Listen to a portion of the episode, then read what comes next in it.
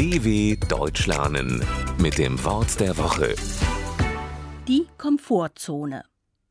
Verbringen Sie viel Zeit in Ihrer Komfortzone? Kommen Sie raus, es gibt viel zu erleben.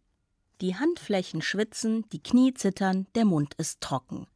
Sie steht auf dem 10-Meter-Brett und hat Höhenangst. Sie macht einen Schritt nach vorne und sprengt. Wasser spritzt, sie taucht unter. Als sie nach oben kommt, stehen ihre Freunde am Beckenrand. Wahnsinn, du hast es geschafft. Du hast deine Komfortzone verlassen. Jeder Mensch hat Sachen, vor denen er sich drückt. Jemand, der Höhenangst hat, bleibt lieber am Boden. Jemand, der schüchtern ist, geht nicht gern auf Menschen zu. Jemand, der mit seinem Job zufrieden ist, lernt vielleicht nichts Neues. Die persönliche Komfortzone ist der Bereich, in dem Leute sich wohlfühlen.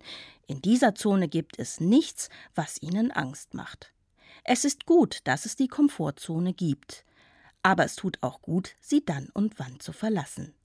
Denn außerhalb der Komfortzone gibt es viel Unbekanntes zu entdecken, was sehr schön sein kann.